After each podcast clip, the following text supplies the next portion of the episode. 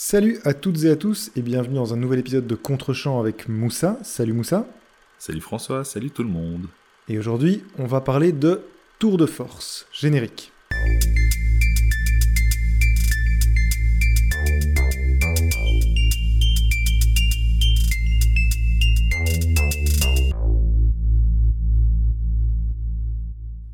Bien écoute euh, François, pour euh, ce dernier film que je propose dans cette dizaine, euh, j'ai voulu te montrer un de mes films préférés, Get Out de Jordan Peele. En effet, c'est le premier long métrage du réalisateur sorti en 2017 avec Daniel Kaluuya, Alison Williams et la Keith Stanfield, qui n'a pas un grand rôle dans le film mais que j'aime beaucoup, notamment pour son rôle dans Atlanta, une série formidable que je vous invite à regarder. Voilà, le coup de pub est fait. Qualifié de film d'horreur, Get Out est un documentaire selon les propres dires de Jordan Peele qui répondait ainsi en 2018 à la nomination du film aux Golden Globes dans la catégorie de la meilleure comédie, ce qui montre à quel point certaines personnes ont pu passer à côté du propos du film. Mais du coup ça raconte quoi Get Out? Eh bien, c'est l'histoire de Chris qui, après 5 mois de relation avec Rose, va enfin rencontrer les parents de cette dernière dans leur grande maison recluse à la campagne. Seulement voilà, Chris est noir et Rose est blanche, et le meilleur ami de Chris, Rod, déconseille à celui-ci de se rendre dans une maison où il n'y a que des blancs. Comme c'est ridicule. Les parents de Rose ne sont pas racistes, voyons. Son père aurait même voté une troisième fois pour Obama s'il avait pu. Pour autant, passé les discussions gênantes, Chris sent que quelque chose cloche et ne se sent pas à l'aise dans ce domaine. A-t-il raison de s'inquiéter? Eh Bien pour le savoir, regardez Get Out car on ne va pas vous spoiler aujourd'hui. Get Out a d'ailleurs été un succès critique accompagné d'un succès financier puisque le film a amassé 255 millions de dollars au box-office pour moins de 5 millions de budget et a propulsé Jordan Peele, alors connu pour son émission humoristique Key and Peele avec Keegan Michael Key, parmi les réalisateurs à suivre. Voilà, euh, eh bien, après ce pitch qui n'en est pas vraiment un, euh, François, qu'as-tu pensé de Get Out? Eh bien, comme la petite intro le laisse supposer, j'ai beaucoup, beaucoup aimé Get Out. Alors ça, c'est pas tout à fait un hasard si tu m'as proposé le film, puisque j'ai découvert en fait Jordan Peele, euh, le réalisateur, par son dernier film en date, Nope, que j'ai vraiment adoré. Euh, et donc c'est à l'occasion d'un échange avec toi que, à mon avis, que l'idée était venue de, mhm. me proposer son premier film, euh, ce qu'il a révélé. Euh, c'est un film que j'avais volontairement plutôt évité. c'est dans un geste que je te partage généralement. Enfin, je pense que tu es assez familier avec ça, mais j'ai tendance à me méfier des films qui reçoivent un accueil critique assez démentiel. pareil parce que mon avis est immédiatement teinté euh, et j'ai envie de recevoir le film, euh, comment dire, euh, en, étant, en étant libre de tout, toute idée préconçue. Et, le, le, battage médiatique autour de, de, Get Out pardon, était tel à l'époque de sa sortie que voilà, je suis volontairement passé à côté, mais je suis très très content d'avoir rattrapé ce film. Alors, euh, un petit préambule, je suis pas un grand connaisseur du cinéma d'horreur, voire plus, globalement du cinéma de genre, et c'est vraiment là-dedans que Get Out s'inscrit, mais je sais au moins que le genre horrifique aime utiliser des environnements culturels identifiés, euh, des peurs familières, pour générer des cadres de récit. On peut penser à la banlieue proprette américaine, hein. on a vu ensemble The Burbs, tu m'avais proposé aussi Summer of 84 qu'on a regardé ensemble il y a, il y a quelques années. Dans les euh, pilotes qui ne seront jamais diffusés. exactement, tout à fait. Mais donc voilà un cadre familier euh, au sein duquel se terre une figure maléfique.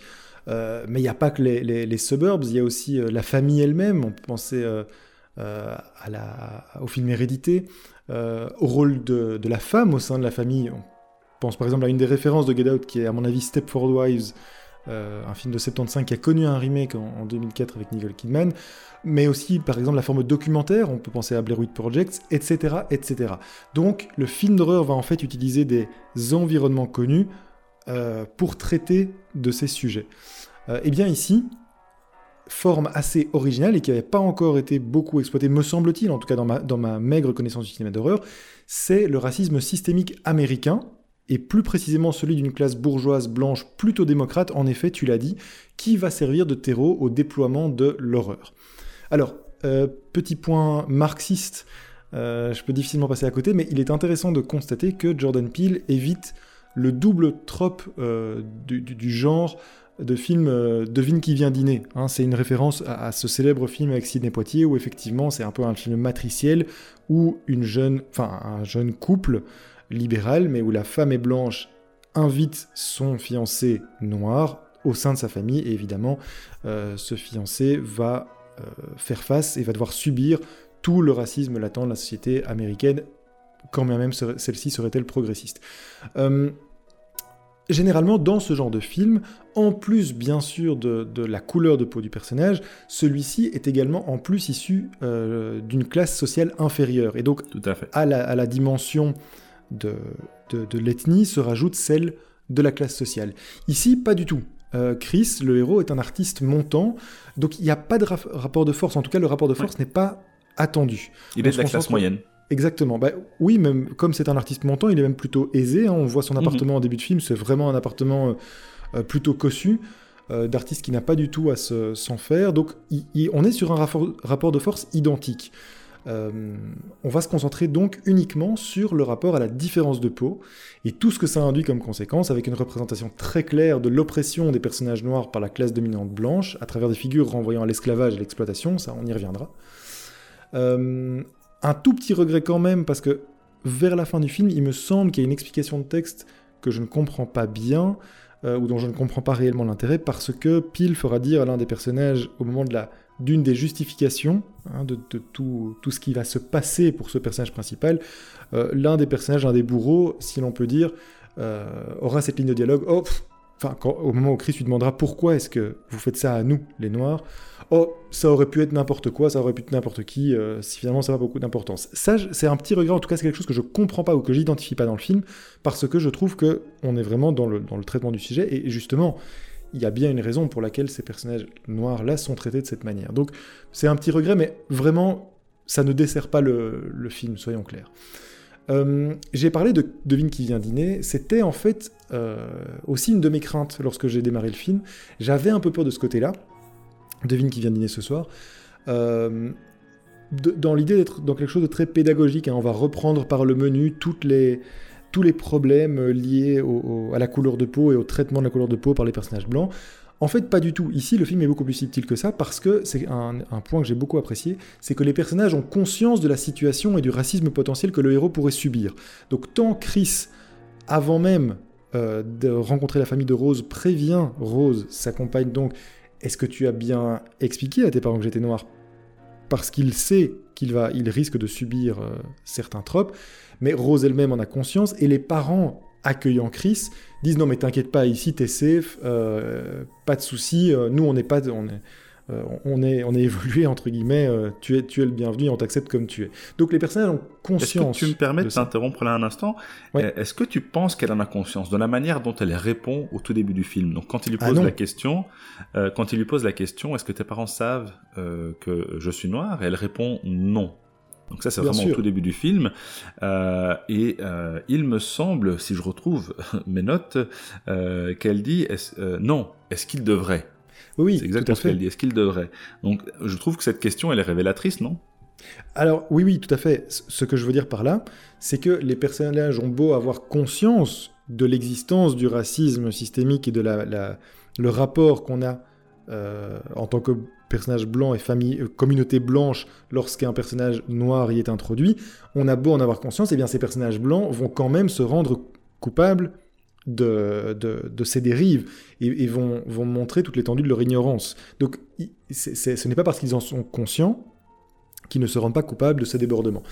Euh, mais j'apprécie en tout cas que le film permette à ces héros d'être conscients de ça, donc ça, ça voilà, disons que ça, évite ce côté un peu pédagogique, euh, puisqu'ils ont la même conscience que le spectateur, en gros, c'est ce que j'essaie de dire. Et en ça, le film est assez similaire à Stepford Wives, où là aussi, le personnage principal, euh, arrivant dans une petite communauté, a elle-même déjà conscience des potentiels défauts euh, qui peuvent constituer cette communauté. Donc ça, c'est plutôt un élément à mettre vraiment au crédit du film.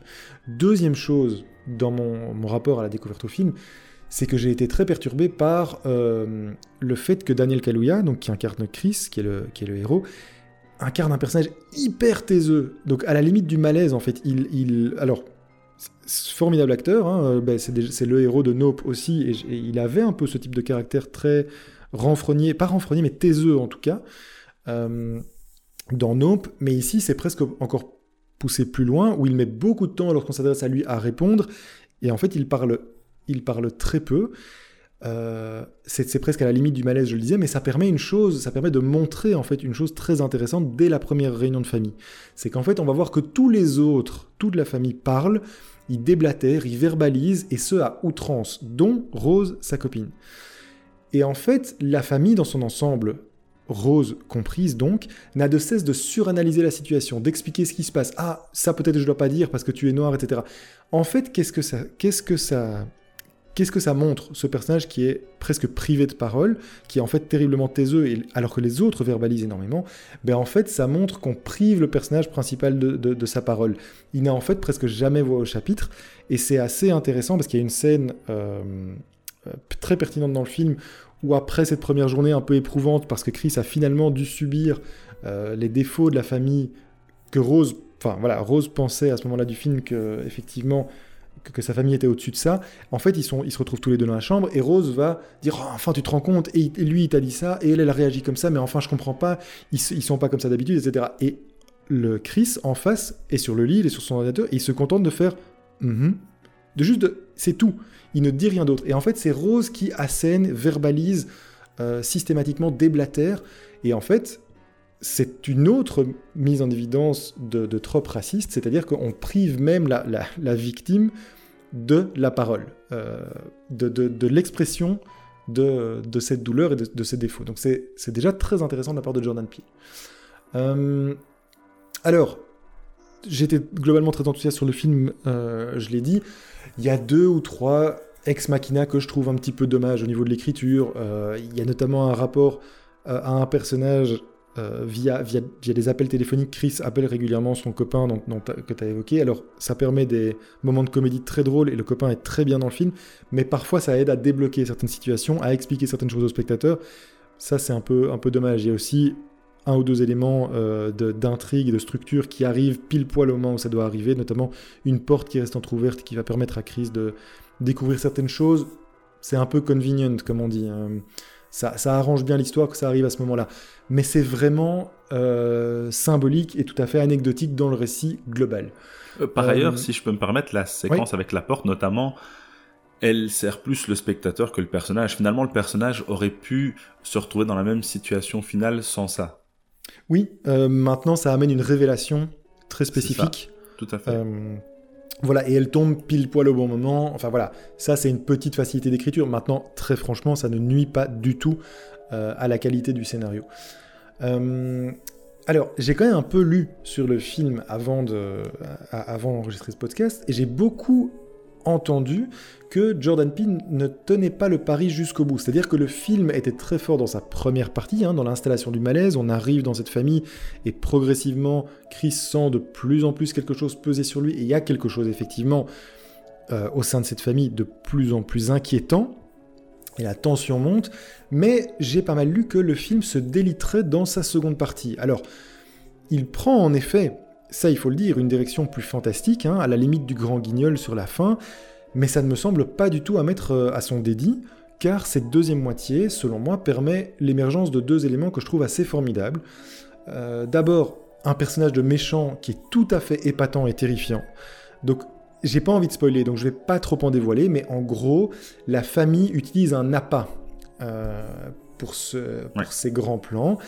Et ce dernier, cet appât, fait office d'adversaire ultime pour Chris. Eh ben, cet appât, il est absolument parfait. Ça fait un méchant de cinéma vraiment, vraiment épatant. J'ai, adoré, euh, adoré cet élément-là. Et puis, et puis, preuve de l'efficacité de la narration, et donc ça vient contredire, selon moi, l'hypothèse selon laquelle le film serait plus faible dans sa, dans sa deuxième partie. Preuve de l'efficacité de la narration, donc, et de la capacité de Jordan Peele à nous faire épouser un point de vue, c'est le dénouement. Euh, vraiment, la, scène quasiment finale inclut une voiture de police. Alors, dans tout thriller ou tout film de, genre ou d'épouvante, l'arrivée de la police à la fin du film, ça signifie généralement le salut. Euh, c'est voilà, c'est les secours qui arrivent quoi. Or ici, on est tellement plongé dans le point de vue de Chris avec le cadre qu'on a évoqué, à savoir le racisme systémique aux États-Unis, c'est qu'en en fait, on comprend immédiatement au moment où ça arrive, tout comme lui, que l'arrivée de la police, ce n'est pas un salut, mais au contraire une condamnation.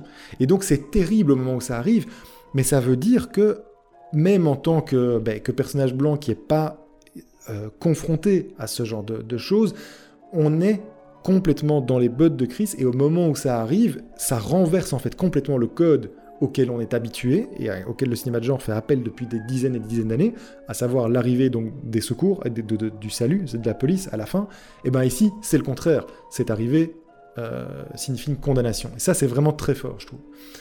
Euh, enfin, pour répondre à une autre critique qu'on a faite au film euh, sur cette deuxième partie. Donc, moi je trouve au contraire que le propos est plutôt traité jusqu'au bout, puisque l'enjeu final en tout cas de, la famille, qui sera dévoilée dans la dernière partie, et eh bien cet enjeu final, il traite littéralement de la réappropriation du corps de l'homme noir par les Blancs, euh, dans un renvoi direct au geste colonisateur. Alors, c'est évidemment pas un hasard si Chris parviendra temporairement à se tirer d'un mauvais pas grâce, grâce à quoi? À du coton. Il y a, en fait, à un moment, sans vouloir trop en dire, mais il parvient à se sortir d'un mauvais pas, alors temporaire, ce sera pas la fin de l'histoire et c'est pas la résolution, mais il va parvenir à sortir de, ça par rapport à du coton. Ben, le coton, c'est quoi? Ça a été pendant des dizaines d'années le symbole de l'exploitation esclavagiste aux États-Unis. C'est très fort de la part de Jordan Peele de parvenir à faire un truc pareil. Euh, je trouve le film vraiment remarquable là-dessus. Son propos est traité jusqu'au bout, à l'exception de cette petite phrase que je m'explique pas dans une des résolutions je trouve que vraiment il tient son truc jusqu'au bout. Preuve en est cette scène finale avec la police dont j'ai parlé. Euh, un petit mot quand même sur le genre. Alors, pour rebondir sur, ton introduction, tu disais donc qu'il avait été nommé notamment dans le cadre d'une comédie. Euh, il est présenté comme un film d'horreur. Moi, j'ai un peu de mal à le classer, je dois avouer. Alors, bien sûr que ça suit des structures de films d'horreur, hein, et, ça s'inscrit là-dedans avec la prise d'un cadre référentiel connu dans lequel l'horreur va émerger. Euh, mais plus encore que d'un film d'horreur, parce qu'il fait pas réellement peur comme un film d'horreur. En fait, je trouve que c'est un, c'est un vrai tour de force dans la mise en place de la tension. Euh, Jordan Peele est capable, pour un premier film, il faut quand même dire que c'est un premier film, il est capable de générer des instants de tension absolument extraordinaires. Et ce qui est très intéressant dans sa structure, c'est qu'en fait, il va désamorcer ça plusieurs fois par des moments de comédie. Donc, il va faire monter la tension très fort. Et au sein de ce film d'horreur, donc, il va y avoir de vrais moments de comédie. Et c'est des vraies respirations. Euh, c'est induit notamment par le personnage, le, meilleur ami de Chris, dont que, tu as déjà évoqué. Mais je trouve que cette structure fonctionne super bien. Jordan Peele parvient à vraiment gérer ce, euh, cette structure effectivement de monter en tension et puis on désamorce avec de l'humour et puis on repart sur les, rails. Donc vraiment bravo, beau tour de force là-dessus. C'est pour ça que presque j'aurais presque envie de parler de comédie horrifique. Mais voilà, effectivement, ça reste un film d'horreur, mais pas de l'horreur euh, au sens duquel on l'entend. Euh, pour moi, c'est pas nécessairement un film de, de monstre. C'est presque de la comédie horrifique. Enfin, c'est vraiment remarquable. Deux derniers points très rapides, euh, parce qu'on a déjà beaucoup parlé, euh, déjà beaucoup parlé du sens, mais je trouve que pour un film à 4 millions de dollars, il faut pas négliger, et je trouve que ça a quand même été pas mal négligé dans les critiques que j'ai pu lire, c'est l'approche esthétique de Jordan Peele. Il y a bien sûr une mise en scène relativement classique pour des scènes euh, ben, au sein de la famille, mais il y a quelques envolées esthétiques que je trouve vraiment assez remarquable, notamment, euh, enfin il y a de l'ambition visuelle dans le film. Je pense notamment à la grotte de l'oubli, hein, sans en dire trop, mais il y a, y a, une séance d'hypnose à laquelle euh, Chris doit se, doit se soumettre, et il est plongé dans un état, et cet état est représenté de manière assez intelligente, je trouve, j'ai rarement vu ça au cinéma, et donc cette, euh, cette fameuse grotte de l'oubli, ben, il y a une vraie ambition visuelle et une vraie ambition formelle à ce moment-là. C'est pas uniquement un film qui va traiter un, brillamment d'un sujet, c'est aussi un film qui va mettre en œuvre des effets de cinéma pour visuellement proposer quelque chose d'intéressant. Et ça, c'est à mettre au crédit de, Jordan Peele. Donc voilà, si je devais être un, tout petit peu pointilleux et chafouin, j'avancerais peut-être que le film repose en effet grandement sur un socle référentiel. Donc il s'appuie sur beaucoup, beaucoup de films qui ont déjà qui, qui, ont existé avant lui. Ça lui permet donc pas nécessairement de prétendre à une grande complexité narrative. Au contraire, par exemple, de Nope, que je trouve très original, presque inclassable. Ici, on est vraiment dans quelque chose de balisé, mais avec une approche formelle tout à fait euh, originale et, patente, il faut bien le dire. J'ai aussi repéré quelques petites facilités d'écriture, comme je l'ai dit. Donc voilà, l'introduction, je la trouve un peu verbeuse avec un personnage qui, explique quasiment ce qu'il fait, ce qu'il pense, etc.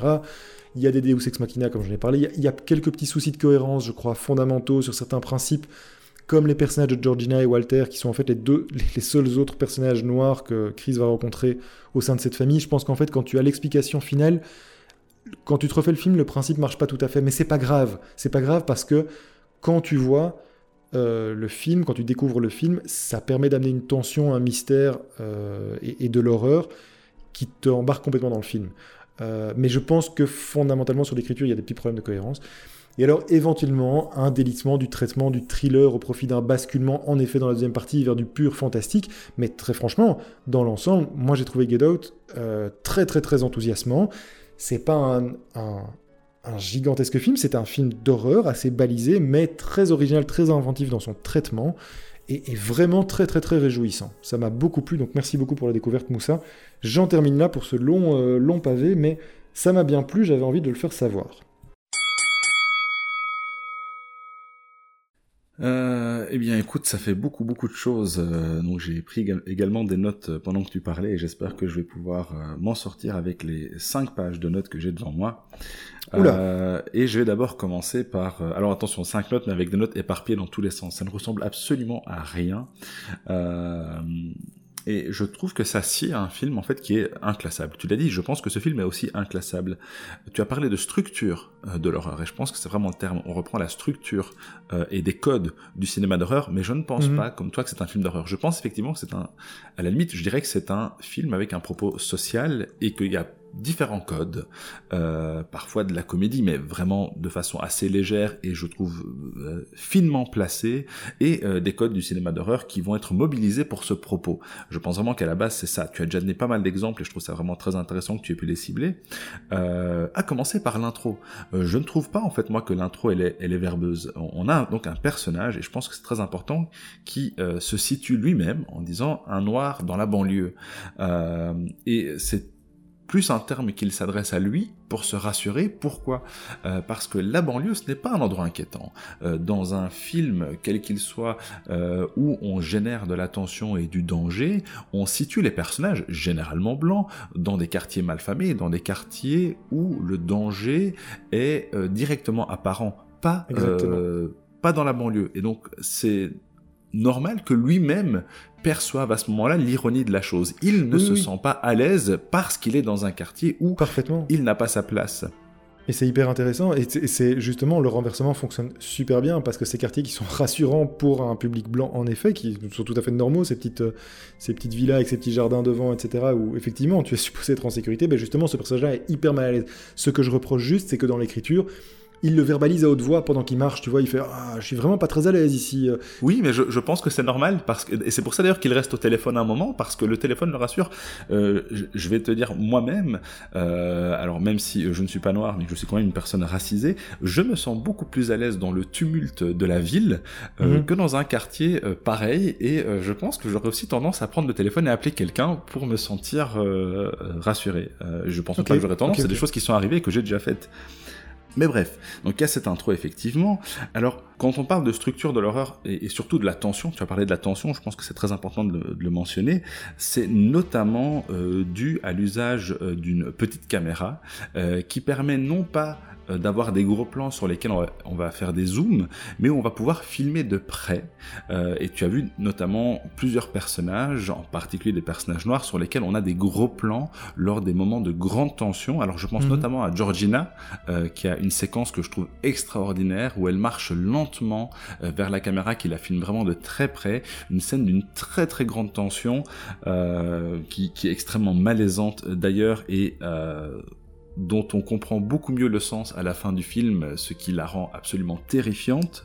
Euh, pour la grotte de l'oubli, c'est encore une fois un coup de génie euh, de la part euh, et du réalisateur et du directeur de la photographie, Toby Oliver, dont je vais reparler dans un instant, puisqu'ils ont utilisé simplement des câbles pour suspendre Daniel Kaluuya avec des fonds verts, ce qui lui permet justement d'être dans cette situation d'hypnose où il aperçoit de loin ce que son corps voit, euh, comme s'il subissait sa vie et n'avait qu'un écran à sa disposition pour voir ce qui lui arrivait. Mhm. ce qui est un, un phénomène qui est un- important dans le propos du film. Donc voilà, il y a, vraiment une grande euh, ingéniosité euh, derrière le film. Euh, je pense également à la, colorimétrie. Je, ne sais pas si tu as remarqué, mais le film est très net. On vit à une époque où les films ont tendance à être de plus en plus sombres, quelque chose qui, fait presque l'objet d'un mème actuellement. Ici, on a un film qui est très propre, très net. Tout est extrêmement visible euh, et c'est très propre. Alors c'est une critique généralement qu'on adresse à des films, euh, alors pas forcément d'horreur, mais des films de genre qui sont censés dépeindre euh, des situations glauques ou euh, dérangeantes. On a tendance aujourd'hui en particulier à critiquer ces films du fait qu'ils sont trop trop propres trop nets, pas assez sales en fait. L'image, le, le filtre n'est pas euh, assez, assez sale. Mm. exactement. Ici en fait, ça convient très bien parce qu'on est dans un endroit qui est censé être accueillant, euh, chaleureux. D'ailleurs, on voit la différence des couleurs entre le tout début du film, l'appartement de Chris, où les couleurs sont assez neutres, et on passe à quelque chose de plus chaleureux quand on arrive chez l'Armitage, donc la famille euh, de, de Rose, avec une image qui est très nette, euh, des, des couleurs qui sont un peu automnales, un peu plus, oui, vraiment chaleureuses, c'est le terme, et ça fonctionne très bien ici en fait. Euh, donc pour le coup, c'est une, une idée absolument euh, ingénieuse de la part de, de, Toby Oliver, euh, qui a pas mal épaulé Jordan Peele, puisque c'était son premier film, et je pense que le, le duo a très bien fonctionné dans le cadre de ce film. Mais bon, on va revenir aux, aux thématiques, parce que moi c'est vraiment ça qui m'intéresse. Tu as parlé de, de la police, euh, je, je suis très content de l'analyse que tu en as faite. Effectivement, à la fin, lorsque la police arrive, et on le voit dans le regard de Chris, euh, il n'est pas rassuré. Euh, et il y a un, c'est un throwback en fait au début du film où il y a un contrôle de police euh, suite à un accident de voiture dans lequel il est impliqué avec Rose, et où, alors qu'il n'est pas le conducteur, le policier lui demande de voir ses papiers, absolument Ouais. euh, sans raison. Euh, et c'est Rose d'ailleurs euh, qui prend sa défense à ce moment-là. Euh, ce qui renvoie encore une fois au principe du, white saver. C'est parce qu'elle est là qu'elle euh, permet euh, à Chris de ne pas faire l'objet de ce contrôle. En fait, ouais, la, la scène sert à plusieurs choses. On peut pas tout dévoiler, mais effectivement, elle sert à plusieurs choses. Elle sert en effet euh, à Rose voilà, à se complaire dans son rôle de White Savior, mais elle prépare aussi ben, à la scène finale que j'évoquais tout à l'heure avec la police. Où, voilà, Tout à fait, tout tu, à fait. tu comprends immédiatement euh, ce que ça représente pour lui. Mais il y a un troisi- une troisième chose, enfin, ça permet de faire une troisième chose, mais là on va pas l'évoquer parce que ce serait dévoiler euh, une partie importante du film. Mais mais il y a un triple intérêt à cette scène, effectivement. Alors, je vais citer un autre passage du film. Je ne pense pas que ça relève du spoiler important, puisqu'à un moment donné, Rod, le meilleur ami de Chris, s'inquiète euh, de l'état de, de son ami et donc euh, va à la police. Euh, et ça aussi, je pense que c'est un élément important. Il va à la police et ce n'est pas anodin. Les trois euh, policiers euh, et policières auxquels il s'adresse sont noirs. Mhm. Ou en tout cas racisés, parce qu'il y en a un pour lequel je ne suis pas sûr. Quoi qu'il en soit, euh, il leur fait part de, son inquiétude et à aucun moment ils ne le prennent au sérieux. Euh, et ça, ça en dit long sur la relation entre euh, les personnes afro-américaines et la police. C'est-à-dire que le fait même qu'elles soient euh, noires également euh, ne l'aide absolument pas parce qu'elles sont dans le camp de la police. Et je pense que c'est également important et que ça rajoute à cette dimension de la défiance que peut euh, susciter la police. Moi, je ne pense pas que ce qui arrive à la fin est un, ex machina. Personnellement, je vais pas trop m'aventurer là-dedans parce que ça fait déjà longtemps et ce n'est de toute façon pas très très important comme tu l'as dit. En revanche, j'aimerais revenir sur le personnage de Chris. Alors effectivement, il, est très taiseux, mais je pense pas qu'il est uniquement taiseux euh, parce que les autres prennent la parole. Il est aussi taiseux parce que lui, contrairement à d'autres, doit aussi faire attention à ce qu'il dit.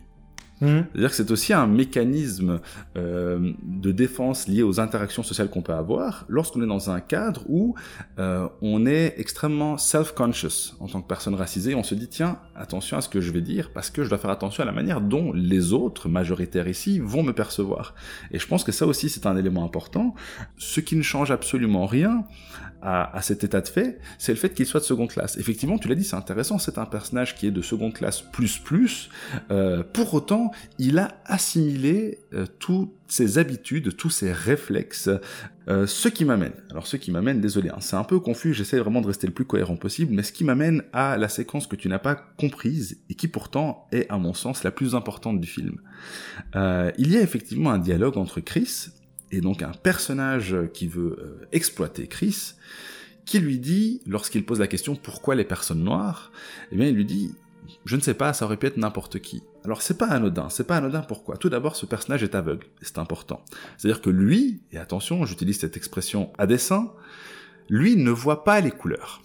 Euh, il est aveugle. Le terme pour ça en anglais, c'est color blind. Lui s'en fiche. Il s'en fiche parce qu'il se complaît dans l'exploitation qu'il peut faire du corps des personnes noires, et donc il ne voit pas le racisme en fait. Ouais, je suis à moitié d'accord parce qu'il faut pas oublier qu'il n'est pas, euh, est pas aveugle depuis la naissance. Hein. Il, a été, enfin, il a, il, a perdu la vision, donc il sait, tu vois, il a le même rapport que les autres. Attention, la... c'est pas ça que je veux dire. Je veux vraiment revenir à l'expression du, du colorblind. C'est le fait qu'à ce moment-là, le fait qu'il soit aveugle est symbolique de cette expression-là, euh, parce qu'il s'en fout de la couleur, parce que ce n'est jamais euh, que le corps des Noirs, et ce n'est jamais que cette couleur qui va être euh, oppressée ou qui va être exploitée.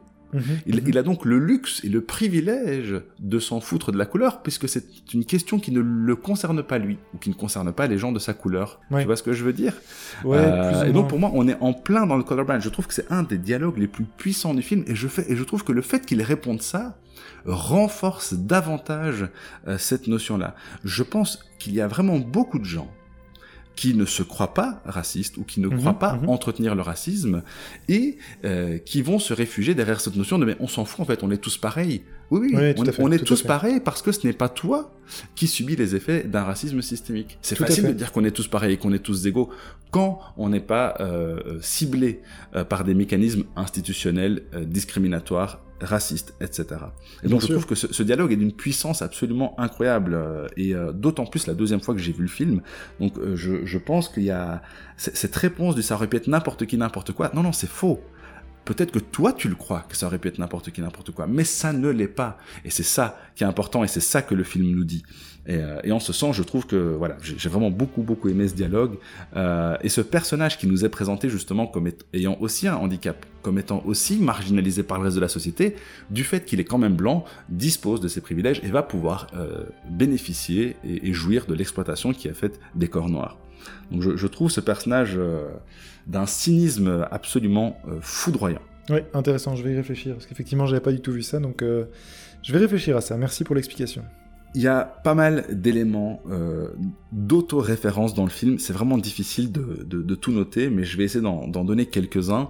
Euh, tout d'abord, euh, l'utilisation des couleurs on a pas mal euh, de mélanges noir, blanc dans les couleurs, généralement avec le blanc à l'extérieur et le noir à l'intérieur, ce qui n'est pas anodin par rapport au, propos du film, puisque on a des personnages blancs qui veulent exploiter les corps noirs, et donc on a par exemple au tout début la voiture blanche dont on ignore le conducteur euh, et dont euh, le conducteur va euh, agresser le personnage de Lakeith Stanfield au tout début avec des vitres teintées. On a mmh. également à la fin un personnage qui boit du lait avec une paille noire euh, dedans. On, on, a plusieurs éléments comme ça, je trouve absolument intéressant. Euh, il y a dans l'image énormément de choses qui renvoient au propos du film.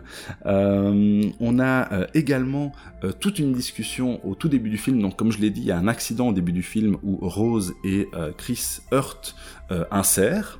Et lorsqu'ils arrivent chez les parents qui font part d'anecdotes, le père de, de Rose euh, lance toute une discussion sur euh, la haine qu'il voue euh, au cerf, et la manière dont il en parle, il utilise des termes qui sont très très semblable à la manière dont ouais, des sûr, euh, sûr, institutions ouais. racistes parlent des personnes noires. Il dit je ouais. déteste les serfs, euh, ils nous remplacent. They are taking over. Tout à fait, il y en a trop. Euh, ils, euh, ils deviennent trop nombreux comme des rats, etc. Euh, ce qui est d'autant plus intéressant que euh, quelques secondes plus tard, alors qu'il fait visiter la maison, il passe à côté d'une statue de cerf, ce qui dénote avec la haine qu'il prétend vouer. Deuxièmement, à la fin du film, dans une pièce qu'on n'avait pas vue jusque-là de la maison, on voit un grand euh, buste ou une tête de, cerf euh, ce qui encore une fois montre qu'il n'y a pas forcément de haine dans cette maison pour les cerfs, et d'ailleurs ce, buste de cerf jouera un rôle important dans la conclusion euh, du film. Ouais, et pour peut-être pour boucler sur ce que tu es en train d'expliquer sur les, rappels euh, systématiques, alors sans trop dévoiler de l'intrigue, mais il y, a, quelque chose de fondamental aussi, je pense, euh, dans le fait que donc il y a une fête familiale qui est organisée au sein de cette, de cette grande demeure isolée pendant le week-end, et tous les membres de la famille, en tout cas tous les amis, débarquent tous, c'est un cortège de voitures qui arrive, Je sais pas si tu as remarqué la couleur des voitures, mais c'est un cortège de voitures noires dont émergent des blancs. Et enfin voilà, ça, ça, c'est le propos de, c'est tout l'enjeu du film qui sera dévoilé après. Toute l'horreur est contenue là-dedans. On va pas spoiler ici le but de, de ces personnes, mais c'est exactement la représentation de leur plan. Tout à fait. Euh, on a parlé donc de l'appropriation du corps des Noirs. Alors euh, pourquoi? Eh bien parce qu'en en fait on considère euh, que les personnes noires ont des avantages physiques ou autres ben, que les blancs jalouseraient. Par exemple, le père de Rose raconte l'histoire de son propre père, qui était un, un athlète qui a couru euh, face à, Jesse Owens, mais qui a perdu. Euh, ce qui est évidemment un renvoi à la thématique du film, à savoir comme les euh, corps noirs ont des atouts qu'on leur jalouse, eh bien il faut se les approprier. On a également le frère de Rose, Jérémy, qui est un personnage absolument détestable, qui, qui parle de Chris comme s'il était un, animal, en disant oui, avec ta euh, ton ossature, avec ta structure et euh, ta disposition génétique, euh, tout à fait, c'est absolument incroyable. Ou des personnages qui se permettent de toucher donc euh, d'envahir le, comment dire euh, l'espace vital euh, tout à fait. Donc l'espace intime de Chris qui permet de, de, le toucher comme comme ben, comme on toucherait quelque chose qu'on va acheter. Tout ça n'est pas anodin et absolument dérangeant et sert le propos du film. À noter cher Moussa pendant que pendant que tu cherches que cet exemple est exactement repris dans le formidable Babylone de Damien Chazelle. On a exactement la même scène. Donc autre élément important dans le film la musique. Alors je, je vais pas m'étaler sur la musique, c'est pas forcément un, domaine que je maîtrise, mais en revanche, au tout début du film, donc euh, on a bon quelque chose d'assez classique, une musique intradigétique euh, qui euh, dépasse le propre cadre du film dans l'intro et qui s'arrête avec une note sèche lorsqu'une portière de voiture se referme par contre, après, on passe au morceau Redbone de Childish Gambino. Donc, Childish Gambino, c'est le nom de scène de Donald Glover, donc le créateur et acteur euh, principal de Atlanta, une série formidable, regardez-la, euh, dont les paroles renvoient également aux propos du film, notamment sur le fait de rester éveillé, de ne pas fermer ses yeux. Euh, D'ailleurs, autre anecdote, à ce moment-là, figure le logo Get Out sur l'écran, qui reprend le même bleu, un peu clair comme ça, de, de Shining. Ce n'est pas anodin, c'est un film que Jordan Peele aime beaucoup. Euh, deux dernières choses que j'aimerais dire en, espérant ne pas vous avoir perdu en cours de route. Tout d'abord, je pense qu'il est très très important que les personnages proches de Rose, en particulier sa famille, soient des gens qui se considèrent démocrates et de gauche. C'est pas anodin. Euh, parce qu'en fait, il faut qu'on sorte du trope selon lequel les racistes, ce seraient des gens purement hostiles. Euh, le pire des racismes, c'est celui dans lequel on se complaît. Euh, c'est celui qu'on tolère, celui qu'on mhm. accepte, tout en pensant être contre le racisme, parce que de toute façon, le racisme, c'est mal. C'est ce racisme-là qu'il faut combattre, parce que celui-ci est normalisé et s'infiltre dans les institutions avec des effets extrêmement pervers, en particulier aux États-Unis, où euh, de nombreuses statistiques montrent que être noir, ça, ben, ça donne toute une série de désavantages dans la société. D'ailleurs, dans un domaine qui n'a rien à voir, le jeu vidéo, il y a plusieurs années, un jeu vidéo South Park était sorti, et je trouve que c'est une idée absolument formidable où le niveau de difficulté lorsqu'on crée son personnage euh, était défini par la couleur de peau du personnage. Je trouve que c'est une idée absolument formidable euh, et, et, savoureuse et en même temps qui dit quelque chose sur la société euh, américaine. Et, et, enfin, le dernier point que je voulais aborder, ben, c'est le, c'est le casting que je trouve euh, génial. Je, trouve qu'il n'y a absolument aucun euh, rôle qui, euh, démérite. Tous les rôles ont, leur importance, tous les rôles ont leur sens, et j'ai vraiment été bluffé par Daniel Kaluuya. Donc moi j'ai vu le film à l'époque de sa sortie. je ne connaissais pas l'acteur à l'époque, je ne l'ai plus oublié depuis.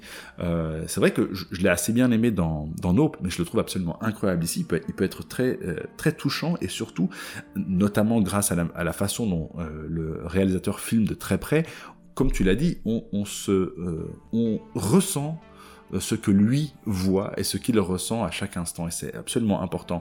le personnage de Rose, donc interprété par Alison Williams, est, est formidable. Alison Williams, révélation pour moi révélation pour moi. Je, ne la connaissais pas du tout, formidable. Je dirais dans toutes les facettes de son rôle, parce qu'on en voit plusieurs facettes euh, du personnage dans, dans, le film, et euh, je pense que toutes sont magnifiquement euh, jouées.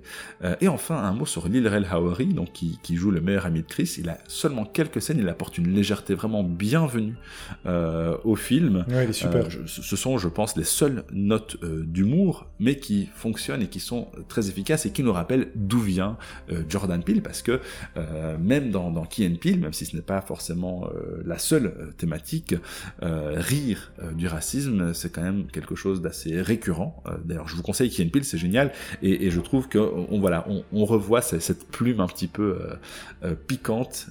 Ah mais soyons clairs, plus encore que la plume, on, on, a parfois l'impression d'être tout droit sorti d'un sketch de Key and Peele ou d'un sketch du SNL en version plus plus quoi. Euh, le, comment dire, le, effectivement, l'acteur que tu citais ici, le meilleur ami de Chris, euh, donc Lil Rel Howery, qui joue Rod Williams, donc, euh, on, le croirait sorti d'un sketch de Key Peele, et c'est ce qui vient apporter ces respirations-là aussi. Mais c'est pas déprécier son jeu et son interprétation que de dire ça. Ça, ça fonctionne et c'est parfaitement intégré dans le film. Donc voilà, c'est vraiment un mettre au crédit du film, là, pour le coup. Et donc voilà, euh, je terminerai juste en vous conseillant euh, de regarder Get Out, euh, de regarder Key Peele aussi, et de regarder Atlanta, encore une fois, c'est une série absolument géniale. Voilà, j'ai fait le tour, c'était un épisode assez long, ce qui est toujours rigolo, parce que hors antenne, entre guillemets, on s'était dit qu'on ne savait pas quoi dire, et eh bien on en a quand même dit pas mal. Donc merci pour ton retour François, c'était agréable, et voilà, regardez Get Out, c'est un grand film.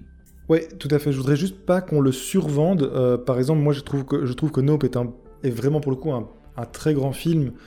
Euh, et Get Out est un excellent film, mais euh, comment dire je, ah, moi, je, pense qu'il reste. Mais bon. Ah ouais, vraiment. Ah non, non. Moi, je trouve que Get Out reste circonscrit quand même à sa thématique de genre. À, c'est un film effectivement d'horreur, euh, mais qui, voilà, qui n'a pas la profondeur et l'ambition d'un Nope, qui, qui, lui vraiment.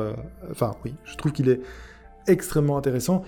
Ce qui, ce qui est en revanche totalement pertinent dans, dans Get Out, dans la proposition, c'est le cadre tout à fait inédit. En tout cas, moi, j'avais jamais vu ça euh, traité comme ça, un film d'horreur traité comme ça.